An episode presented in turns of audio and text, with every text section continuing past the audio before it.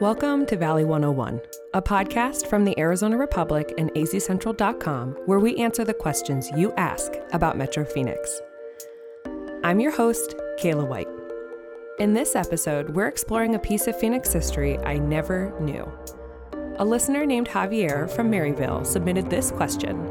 I was looking up information on New York City and in Los Angeles, and I've been, me and my wife have been wanting to travel to those cities and noticed that they, they have uh, Chinatown and, and New York has like a little Italy. Um, why does uh, why doesn't Phoenix have a have a Chinatown or or a little um, Italy? Neighborhoods like that are often called ethnic enclaves. Has Metro Phoenix ever had one? I was surprised to learn the answer and to find out how it relates to today. I think you will be too. All right, let's go. Chances are, if you've been a tourist in a big city, you've probably spent time in an ethnic enclave. Like in San Francisco, there are walking food tours that start in Chinatown with dim sum and end across the street in Little Italy with cannoli. Welcome to Chinatown, ladies and gentlemen. We are right under the arches of. If you want a mini vacation, you don't want to spend much money, just go to your local Chinatown. You're in another world. San Francisco Chinatown is the oldest Chinatown in America. There are people here who are fourth and fifth generation Americans. How did these so called ethnic enclaves develop? Well, the short version is that the U.S. is a country of immigrants. For centuries, as immigrants have arrived, they've settled together in neighborhoods that preserve their home culture within their new city. Sometimes it was for comfort or convenience, a way to ease into a new life, but it was also for security and safety. Ethnic enclaves provided a refuge from anti immigrant hostility. Millions of immigrants came to the U.S. in the 1800s and early 1900s, often settling into enclaves in big cities like New York, Boston, Philadelphia, and Chicago. But Phoenix was pretty small back then. For example, in the 1890s, there were more Italian immigrants living in Boston's North End than there were people living in the entire city of Phoenix. So, did we ever have an ethnic enclave in Phoenix? Yeah, we had one. Or, well, two.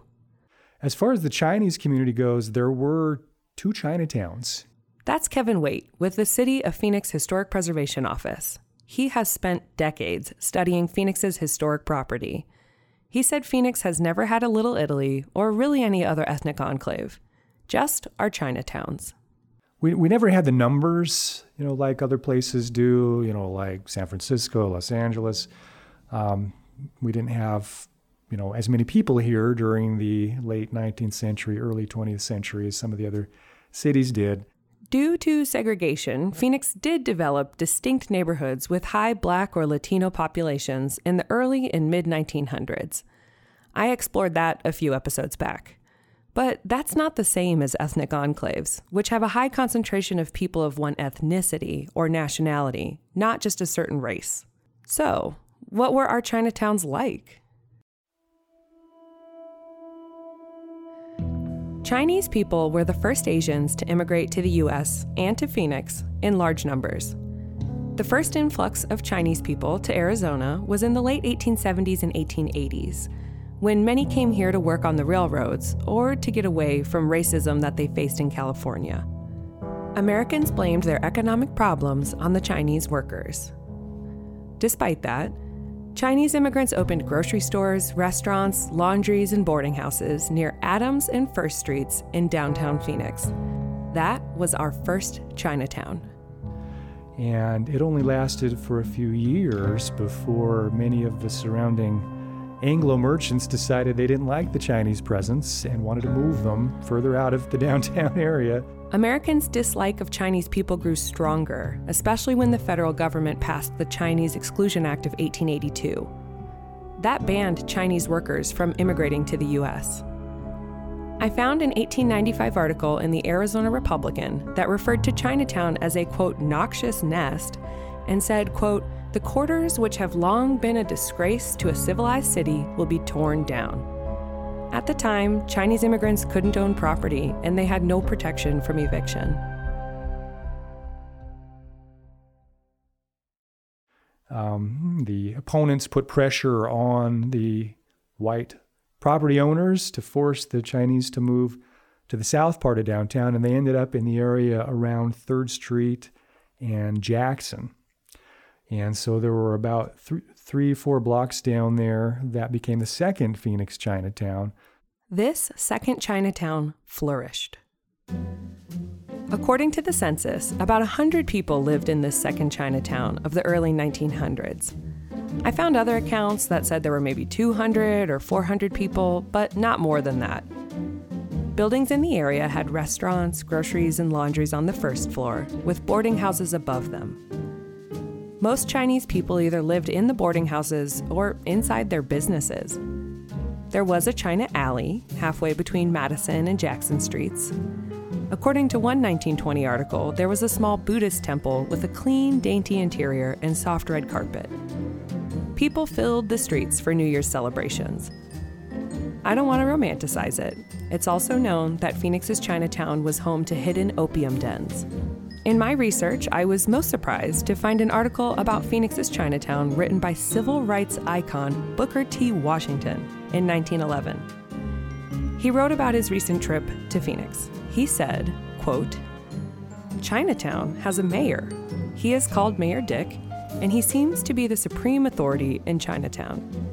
Whenever a Chinaman is arrested for a small crime of any kind, anything less than a felony, in fact, it has become customary for the police authorities to turn the man and his crime over to Mayor Dick.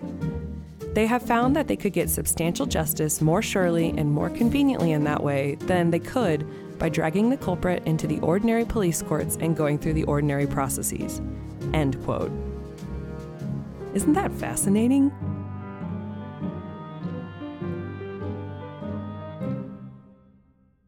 Chinese people ran grocery stores on almost every corner, and there were many Chinese restaurants in the area that served both Chinese immigrants and Phoenicians, including one you might still recognize Sing High Chop Suey House. Oh, my name is Harlan Lee, and uh, I am or was third generation owner of uh, Sing High Chop Suey House. Well, uh, my grandfather started it back in the 1920s. I asked him all about Sing High and his grandfather's role in Phoenix's Chinatown. His name, his uh, Chinese name was Yuk Chung Yi. He came in search of a better life, uh, to, uh, you know, to be able to help support his family. He said when Sing High opened in 1928, it was tiny. I mean, uh, it, it was a pretty, I won't say seedy, let's just put it this way, it was probably the ultimate greasy spoon. But, you know, I'm sure it had seating. It was probably pretty rustic and uh, uh, probably definitely no health department inspections. Chinatown began changing in the 1930s.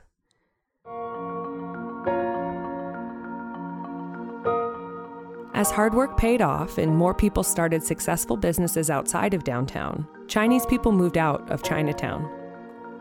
And World War II changed everything.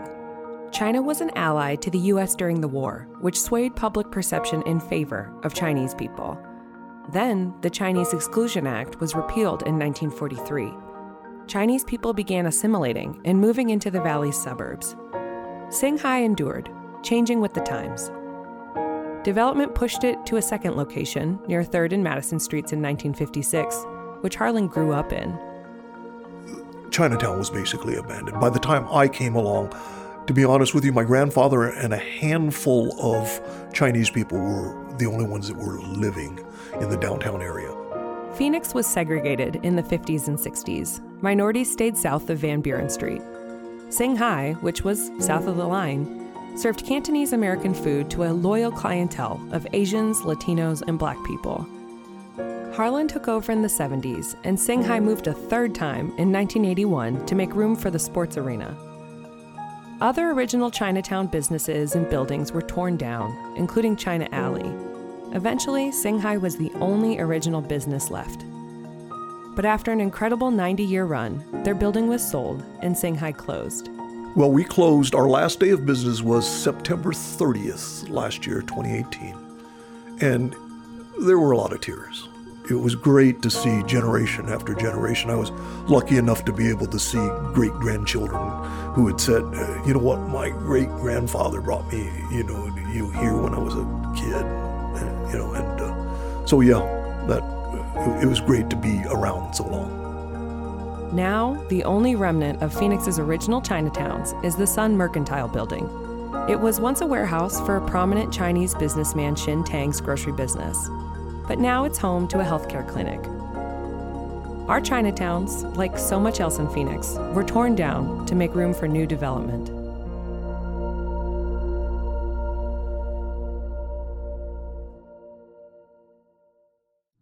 But obviously, the Asian community didn't disappear. It's moved and changed. The fact of the matter is, right now, Asian Americans are the fastest growing major racial or ethnic group in the United States.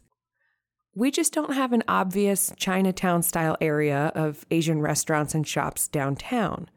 Instead, like so much else in the Valley of the Sun, you just have to know where to look. I am Tony C. I am co owner of Snow Ice Shavery in downtown and uptown. I met Tony in his Snow Ice Shavery near McKinley and 2nd Streets in downtown Phoenix. He was busy prepping before Snow opened at noon for the lunch rush. Are you back there? Yeah, hi. Hey. Sorry, our front door is busted. That's okay. Snow serves Taiwanese shaved ice. Blocks of flavored ice are shaved into paper thin layers and served in a huge mound, topped with a range of traditional froyo toppings like strawberries and fruity pebbles cereal, or traditionally Asian toppings like lychee and condensed milk. But then we also serve boba drinks. Very popular right now. You know, boba is like all over the place. Oh, boba's cooking right now. so we cook boba. We cook in small. We cook in small quantities, uh, just for the freshness value. And we always throw. We always toss away every four, four hours to keep it fresh. So we always have a fresh pot cooking every four hours. As Tony says, being opening up Snow Ice Shavery is kind of uh, it made an impact in 2013, being like the you know first Asian American dessert uh, to break ground in Central Phoenix. People loved it. Snow Ice Shavery took off, and now Tony is one of the most prominent Asian business owners downtown. It helps that the layered cups of boba and the big mounds of snow with colorful toppings are really Instagrammable. Asians are the original influencers, right? So we were taking pictures of our food before anyone else was. That's Tony's friend Vic Reed. He's the CEO of the Arizona Asian Chamber of Commerce. He and I talked while Tony flitted around Snow's kitchen getting ready for the day. Tony and I really want to get the younger generation excited about Asian owned businesses and our culture and our history that's been here for a long time. What are some of the specific elements of that past that you think are important to remember? Food. Food uh, ties a lot of our communities together and it ties not only the Asian community, but all other communities. I asked Vic where the Asian owned businesses are now, apart from Snow, of course, and he said Mesa. In the past few years, an entire Asian business district has popped up in West Mesa. It's huge and it keeps getting bigger. But why Mesa? Believe it or not, it starts with technology.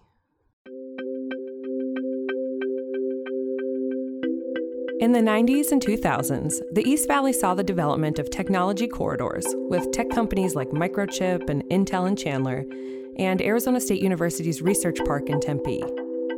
So that attracted large number of highly skilled and highly educated people. That's ASU professor Wei Li. She's an expert in the development of minority communities, focusing on Asian immigrants. Asian Americans and Asian immigrants are more likely to have a bachelor's or advanced degree than Americans overall, according to Pew Research Center analysis of U.S. Census Bureau data. So, naturally, a lot of those highly skilled, highly educated tech workers who flocked to the East Valley are Asian. And these immigrants, as well as domestic, domestic migrants, they are searching for newer community uh, single family housing with amenities, and they're also searching for uh, having good public schools for their children. So Chandler become very attractive to many of these highly educated and highly skilled. The Asian community grew around the tech corridors organically. Now, Chandler has the highest percentage of Asian American residents in the valley at 10%, according to census data. It's what Professor Wei calls an ethnoburb, a new type of suburban Asian community. I can say definitely this is the ethnoburb. I would definitely say the East Valley because the concentration of East high-tech industry. And of course, people there want a taste of home. First, Lee Lee International Supermarket opened in Chandler in the mid 90s, catering to Arizona's growing Asian population. Then came Mekong Plaza. In the late 2000s, the intersection at Dobson Road and Main Street in Mesa was run down. Business spaces sat vacant until two businessmen turned a dilapidated Target into Mekong Supermarket, the anchor of Mekong Plaza. When Mekong Plaza opened in 2008, fewer than 10 Asian owned businesses were open in the area but it attracted enough to fill the plaza, and in turn, its success drew even more development along the roughly two mile stretch of Dobson Road nearby. Now there are 70 or 80 Asian owned businesses in the area. Mekong Plaza and the Asian businesses around it are the hub for Asian Americans in the valley. I visited Mekong Plaza on a hot June day. The glass doors to the plaza slid open, and I was immediately grateful that dozens of the strip mall's businesses are connected by an indoors, air conditioned plaza.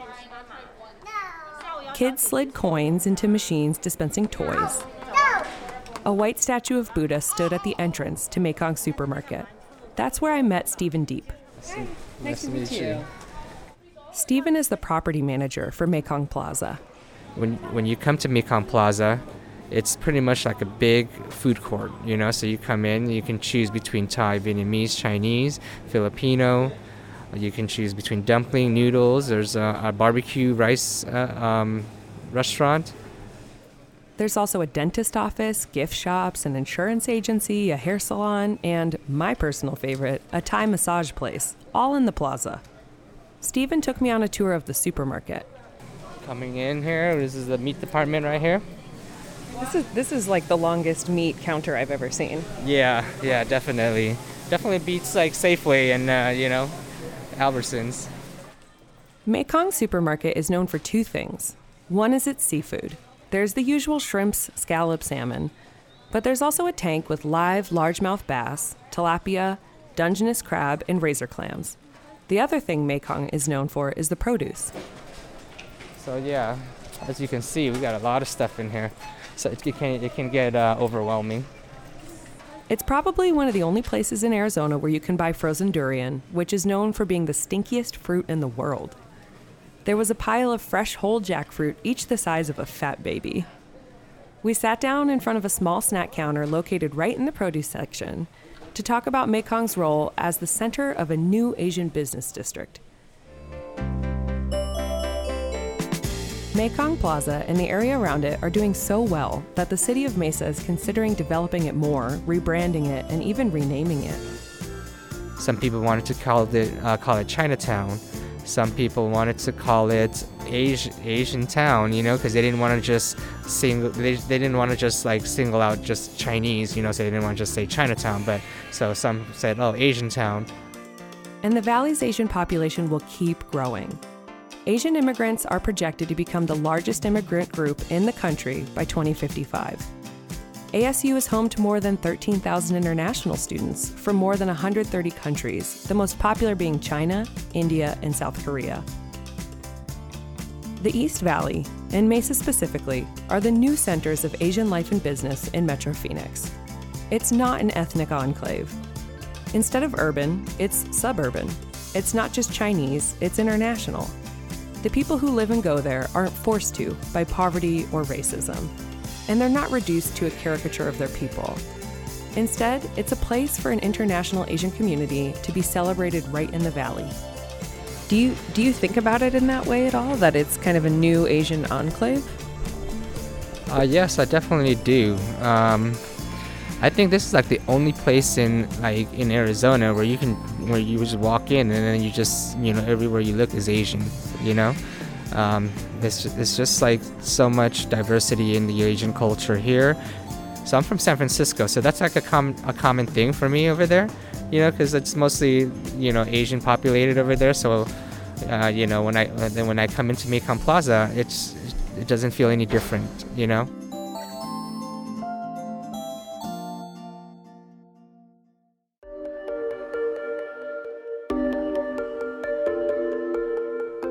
So, did you know Phoenix had a Chinatown? And are you, like me, now planning to get dumplings and boba at Mekong Plaza this weekend? I hope so. Let us know how your trip goes by tweeting us at Valley101pod. If you have more questions about business or culture in Metro Phoenix, submit them to us at valley101.azcentral.com. And if you're a new listener, remember you can go back and listen to old episodes. If you enjoyed this one, like I said, I bet you'll like a recent episode on segregation. As always, thank you for listening to Valley 101, a podcast from the Arizona Republic and azcentral.com. All right, thanks for listening. See you next week.